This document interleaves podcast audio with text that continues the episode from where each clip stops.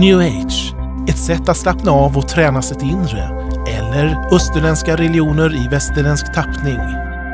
Gunilla Svensson besöker ofta new age-mässor och inre harmonimässor runt om i landet och möter människor där som söker efter inre harmoni.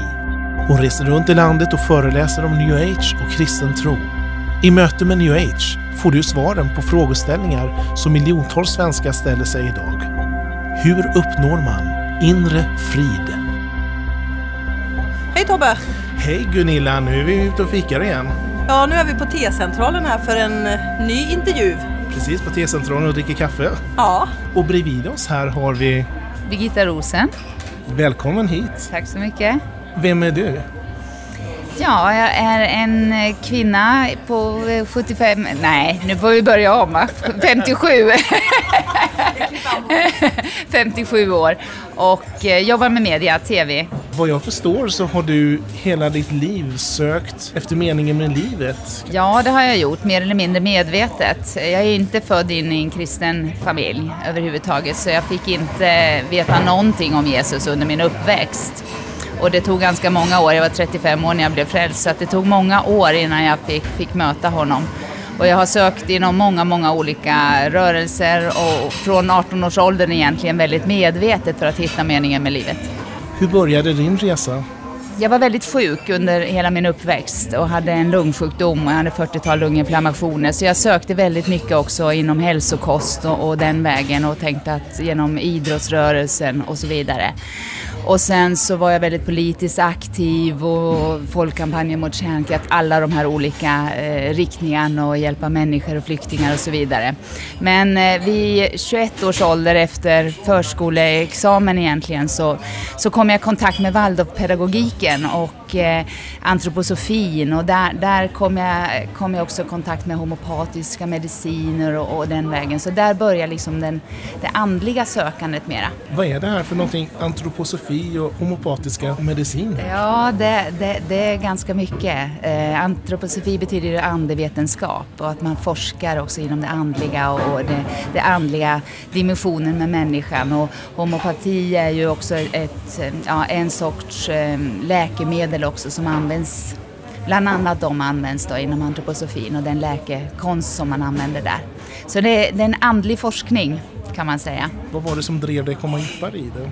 Alltså jag, jag längtar, dels längtar jag otroligt efter att bli frisk, för det gör man när man har varit sjuk i så många år. Och, så, och sen så, så längtade jag efter meningen med livet, jag längtade efter kärleken och, och den andliga dimensionen. Och det, det var det som jag mötte också eh, i Järna. Jag flyttade till Järna, jag gick på Waldorfseminariet där, den allmänna linjen och studerade teosofi, Rudolf Steiners alla böcker. Jag kämpade så hjärncellerna blev, blev krokiga för att försöka förstå den här andevetenskapen. Och sen så jobbade jag i en biodynamisk handelsträdgård i tre år. biodynamisk odling, det är ju väldigt populärt just nu. Vad säger du om det då? Vad är det för något? Ja, biodynamisk odling, alltså folk förknippar det ibland att det är ekologiskt, men det är inte samma sak. Det är ju giftfritt, men man har en andlig dimension i det.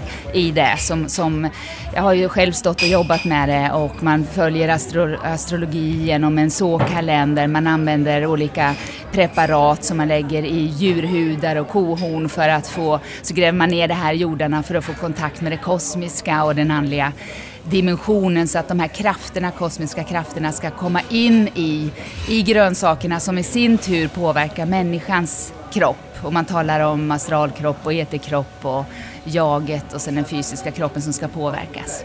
Så det är väldigt andligt. Det är, skil- det är stor skillnad på biodynamiskt och, och ekologiskt. Är all biodynamisk odling så här eller? Ja, ja, all biodynamisk odling är så. Man har en biodynamisk linje också på, på det här seminariet där jag gick, Rudolf Steiner seminariet i Järna och där studerar man allt det här och jag har ju själv jobbat med det i, i, i tre år och eh, man måste följa de här riktlinjerna för annars får det inte kallas biodynamiskt. Demetermärkt ska det vara, då är det biodynamiskt. Efter du hade gjort det här, vad hände i ditt liv då? Ja, jag, jag var ju där i tre år och blev bara sjukare och sjukare. Och, och, allt hade ju attraherat mig. Det var ju otroligt ljust alltså. Det var sådär attraktionskraft i, i arkitekturen, i formerna, i färgerna, i pedagogiken, i odlingen, att ta hand om, om människan, helheten. Allt det här var så otroligt ljust och attraktivt för mig. Men, men på insidan så blev det på något vis bara mörkare och mörkare. Jag blev otroligt sjuk. Eh, alltså, så jag trodde faktiskt att jag skulle dö. Lung, lungorna pajade totalt. och Jag blev bara sjuksk, mer och mer sjukskriven. Och det gjorde att jag tänkte att jag skulle alltså, fly bort, för det kändes på något sätt som en sekt med massa lagar och regler som jag kämpade liksom med att följa, hur man skulle äta, hur man skulle se ut, vad man skulle ha på sig. Och då så tänkte jag att jag flyr till Dalarna där syrran, syrran bor och sen eh, vill jag utbilda mig till textilkonstnär och omskola mig eftersom jag var, var så sjuk då. Och då eh, flyttade jag till Dalarna och började utbilda mig till textilkonstnär och, och, och söka vidare. Vad fortsatte du att söka i för ja. någonting? Ja, alltså det var väldigt mycket det här eh, också älska dig själv-kurser och, och liksom förverkliga sig själv och, och tänkte att om jag har satsat på att hjälpa alla andra människor nu i alla år och, och så inte hittat meningen där så, så satsade jag väl på mig själv då. Så då gjorde jag egen karriär som textilkonstnär och, och, och lyckades till slut att slå igenom och försörja mig också på det. Men i allt det här då så hamnade jag eh, bredvid fantastiska grannar som eh, var frälsta. Och de började be för mig och eh, jag, jag talade om att de kom och gjorde sådana här små kärleksattacker kallar jag det för. För de, gjorde liksom, de var så otroligt kärleksfulla och så snälla och så fina och hade aldrig liksom mött den där kärleken. Men jag begrep mig inte på den. Och eh, sen började de be för min mamma som, som hade cancer för en böneduk och sen så fick jag ge den där till mamma och jag fattade absolut ingenting. Mamma blev frisk och jag trodde inte på det. Jag tänkte det blev något fel. Och sen så, så bad de ett helt år för mig. Och sen tog en vän med mig till eh, kyrkan i Hedemora. Jag hade aldrig varit i en kyrka, jag hade aldrig hört Guds ord. Jag kände ingen kristen mer än de här grannarna där. Och eh, där fick jag för första gången höra Guds ord. Och det, ja. Hur upplevde du att komma in i en kyrka för första gången? Ja, det, alltså det, var, det var speciellt. Alltså då följde jag med den här vännen för jag tänkte att han behövde det här och jag behövde inte det här. Så jag var med som att stötta där bara. Och jag tyckte att det var, alltså allting var väldigt, väldigt främmande och de sjöng något som hette lovsång och det var totalt främmande. Men alltså tårarna började bara rinna. Jag kunde inte egentligen sätta ord på någonting. Jag visste ju inte att det hette frälst. Jag visste inte att Jesus hade dött för mig. Jag visste absolut ingenting. Men jag kände ju att det var någon som rörde vid mitt hjärta, någon nästan alltså, knackade verkligen på mitt hjärta och, och ville, ville komma närmare, men jag fattade ingenting egentligen. På vilket sätt var det här skillnad gentemot det andra när du sökte meningen med livet? Ja, egentligen var ju första anblicken inte så stor skillnad, för det, var ju, det här var ju också ljust.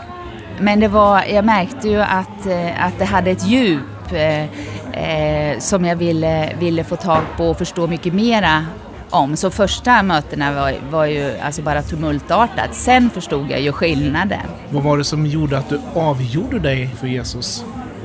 Nej, alltså det var bara en total, man ska säga, uppenbarelse, eller att det bara en känsla in, inom mig att det här har jag sökt i hela mitt liv. Det måste vara det här som är meningen med livet. Det måste vara det här som, som är kärleken. Alltså det var bara som en, en, en klarhet, eh, förvissning på insidan. Jag kan inte förklara det på annat sätt.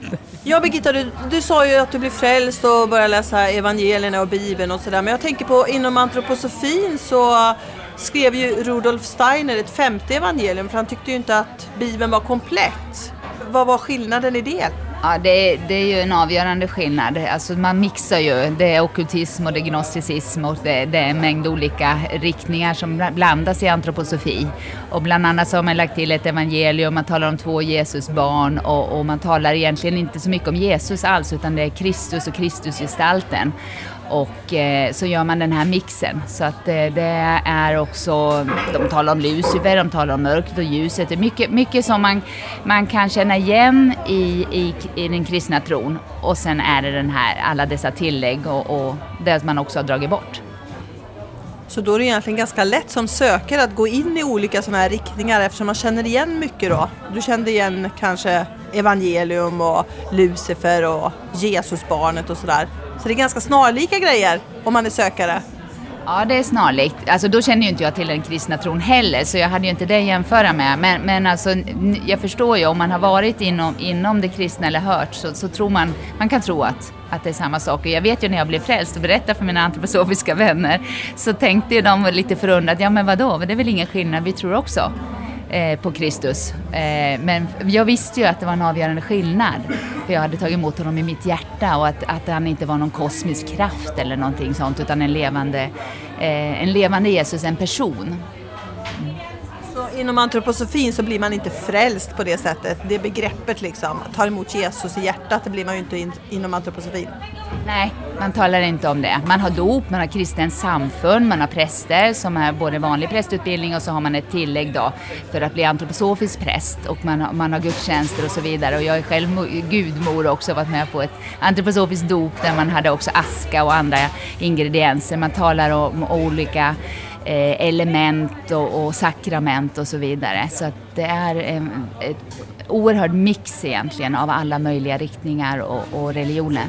Har du kontakt med dina antroposofiska vänner idag eller hur möts ni idag? Har du varit där? Och... Det tog ganska många år innan jag kunde komma dit eftersom jag hade, alltså, kände av ett sånt mörker, alltså sådana krafter som var, egentligen var det, eh, alltså jag var ju ganska rädd efteråt. Det var ju nästan så att jag kände att jag kunde ha dött där. Eh, men, men eh, vännerna, människorna var ju fantastiska och, och bland annat de som jag jobbade ihop, i den, ihop med den här trädgården, med dynamiska trädgården. De var ju underbara och mycket, mycket kärleksfulla så att jag har haft kontakt lite så och besökt någon gång så. Men det tog ganska många år innan jag kunde komma tillbaka till själva centret. Så man behöver egentligen inte ta avstånd från sina vänner som man har fått på inom ett sånt här speciellt ideologi kanske då, eller? Nej, alltså jag tog ju avstånd ifrån från eh, det andliga där och de andliga rötterna. Men, men människorna, alltså jag var ju en av dem. Jag var ju hungrande, jag var längtande, jag var sökande. Tänk om man hade tagit avstånd ifrån mig, då hade det varit katastrof. Eh, så det är klart att vi inte ska ta avstånd från människorna utan de, de var underbara och de var längtande och hungrande precis som jag. Varför tror du antroposofin är så populär idag? Jag tror att den har just den här dragningskraften som jag såg, att den har en sån mångfald och just idag så människor söker så oerhört mycket inom, inom eh, tillbaks till rötterna, det ekologiska, det naturnära, ta hand om hela människan, helhetssyn, sluta stressa, alla de här sakerna. Så att, alltså det är otroligt inbjudande allting som, som serveras eh, utifrån antroposofin, det måste jag säga. Läkekonst, ta hand om handikappade, pedagogiken, odlingen, arkitekturen. Alltså, det är väldigt mycket som är attraktivt. Men, men bakom det här så finns den här andliga verkligheten av, av ett väldigt djupt mörker egentligen. Så det finns inte egentligen bara den här där du gick med och lärde dig odla biodynamiskt på gården där utan det finns även sjukhus och grejer inom det här med antroposofin? Ja, precis. Alltså, precis när jag flyttade därifrån då, det var i mitten på 80-talet tror jag, då, eh, då började man bygga Vidarkliniken, ett stort sjukhus. Och jag läste nu också man har vårdcentral och det har ju byggts ut, det fanns ett helt samhälle. Vi bodde, alltså, vi bodde på det som vi kallar för Ylleberget. Antroposoferna bodde där man gick med yllekläder och så vidare. Så att det är ju enormt stort och utbrett och det är ju, finns ju landstingsstöd och det, det är ju idag är det ju accepterat rakt igenom. Det var det inte då när jag var där. Vad är Waldorfpedagogik för någonting? Det är också grundat utifrån eh, Stein, Rudolf Steiners eh, teosofi och hans eh, lära. Och eh, det är samma sak där, att man, man, samma andliga rötter vad man än sysslar med och det, det är också Waldorfpedagogiken. Men det var också attraktivt för jag, jag, tyckte att det var, det var mycket som var fint där. Och leksaker, naturliga leksaker och så vidare. Men de tar in den andliga dimensionen och de kosmiska krafterna i, alltså i, i undervisningen och pedagogiken. Så det är precis samma källa. Det står ju också i Bibeln som vi pratade lite om att mörkrets första förklär sig till ljusets ängel så det kan verka som om det är ljust. Precis det ordet tänkte jag, alltså när jag blev frälst så var det precis det där att alltså är det några som har lyckats med att förklä mörkret till ljus så är det den rörelsen. Alltså man verkligen lyckas men man får ju man får alltid komma ihåg att det är en hunger som har, alltså man, det är sökande som också har gjort det. Det är krafterna som är, som är, är mörka men inte inte människorna i sig utan det är bara hung hunger och törst egentligen och längtan efter en mening. Vad skulle du Birgitta vilja säga till någon som befinner sig i samma situation som du gjorde en gång i tiden som sökte i antroposofi och sökte efter meningen med livet, att hitta sig själv? Man ska ju söka Jesus där han finns och, och mitt råd är ju sök Jesus. Och han finns, han finns hos de, de som har honom i sitt hjärta, de kristna alltså. Han finns i, i, en, krist, i en kristen församling Eh, där Guds ord predikas och han finns i Bibeln. Eh, det är ju hans ord till oss, eh, hans levande ord och man kan söka honom i Bibeln, man kan söka honom i, i en kristen församling. Och sök, sök där. Du har lyssnat på Möte med New Age med Gunilla Svensson. Har du frågor eller funderingar kring det du hört är du välkommen att kontakta oss på info sverigeskristnaradio.se. Du kan också besöka vår hemsida sverigeskristnaradio.se. Där kan du ställa frågor och diskutera saker som berör new age och kristen tro direkt med Gunilla Svensson.